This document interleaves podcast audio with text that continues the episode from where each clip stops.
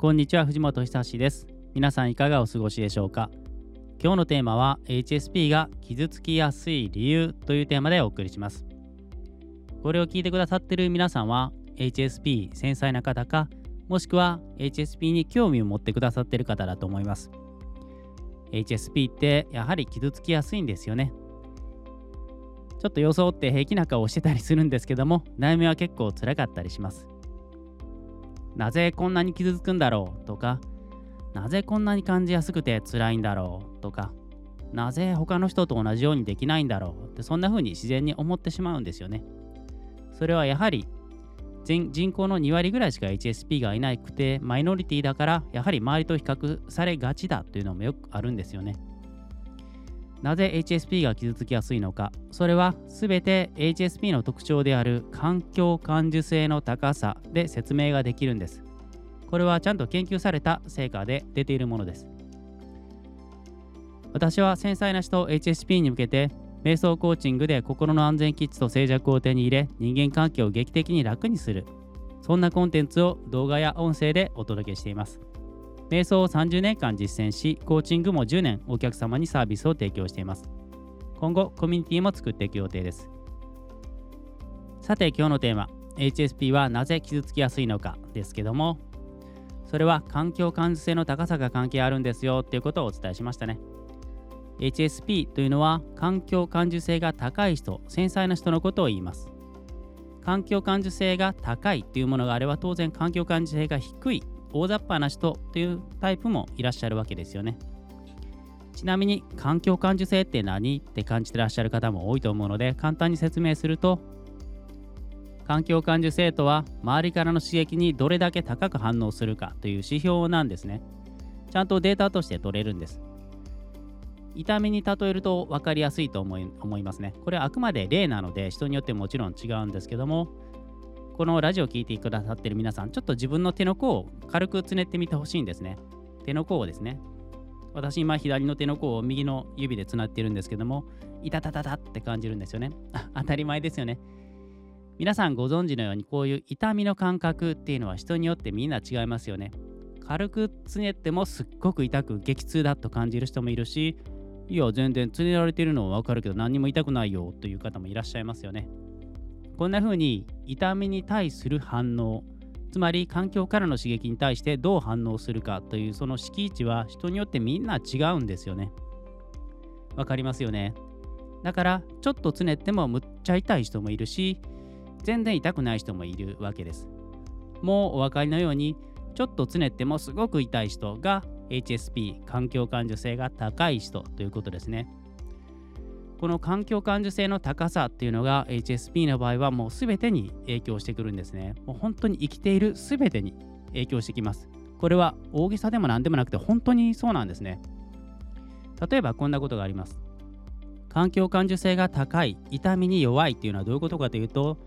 例えば周りがうるさかったり、ネガティブな言動を向けられたり、こう精神的なプレッシャーを強く感じたりとか、あと強い香水とか体臭とかそういう匂いとか相手の非言語メッセージ非言語というのは視線だったり表情だったり動作間合いとか言葉以外のことですけども相手の非言語とかそういうものからの影響をすごく受けるということですね。ちょっとつねっただけでも痛いというのはちょっと周りがうるさいだけでもすごく気になったりネガティブな言動を向けられるのがすごく気になったりとかこう匂いで言うと強い香水とか体臭がもう頭痛がするぐらい辛かったりとか本当にあるんです。相手のちょっとした視線や表情の変化や間がちょっと空いたっていうのをすごくこう繊細に捉えていたりそんな風に五感の全てが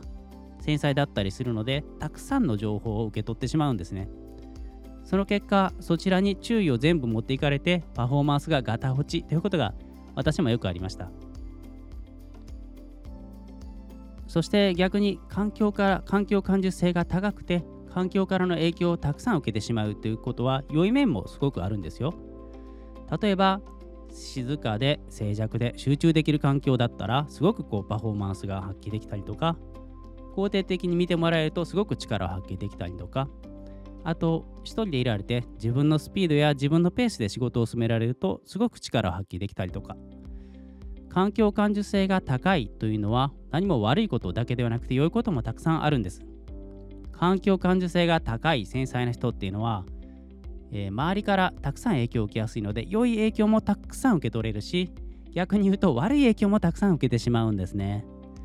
そして環境感受性が低いまあ言うと大雑把な人ですね。そういう人は周りからの影響を受けづらいので例えばドーンとして見えたりとか何があっても揺らがないように見えたりするんです。まあでもここだけの話大雑把なだから受けづらいんですけどもね。環境感受性が低い大雑把な人はそうやって良い影響も受けづらいし逆に悪い影響も受けづらいんですよね。良くも悪くも影響を受けづらい。だからいつも同じ状態でいられるということです。そして環境感受性が高い HSP 繊細な人は良くも悪くも周りからの影響をたくさん受けてしまうのでだからこう例えばネガティブな影響を受けると全然パフォーマンスが発揮できなかったりもするし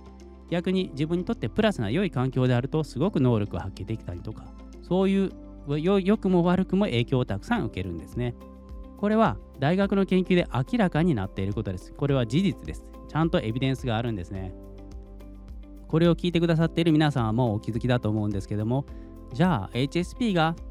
良い能力を発揮するにはどうしたらいいのかというとズバリ環境を整えることです。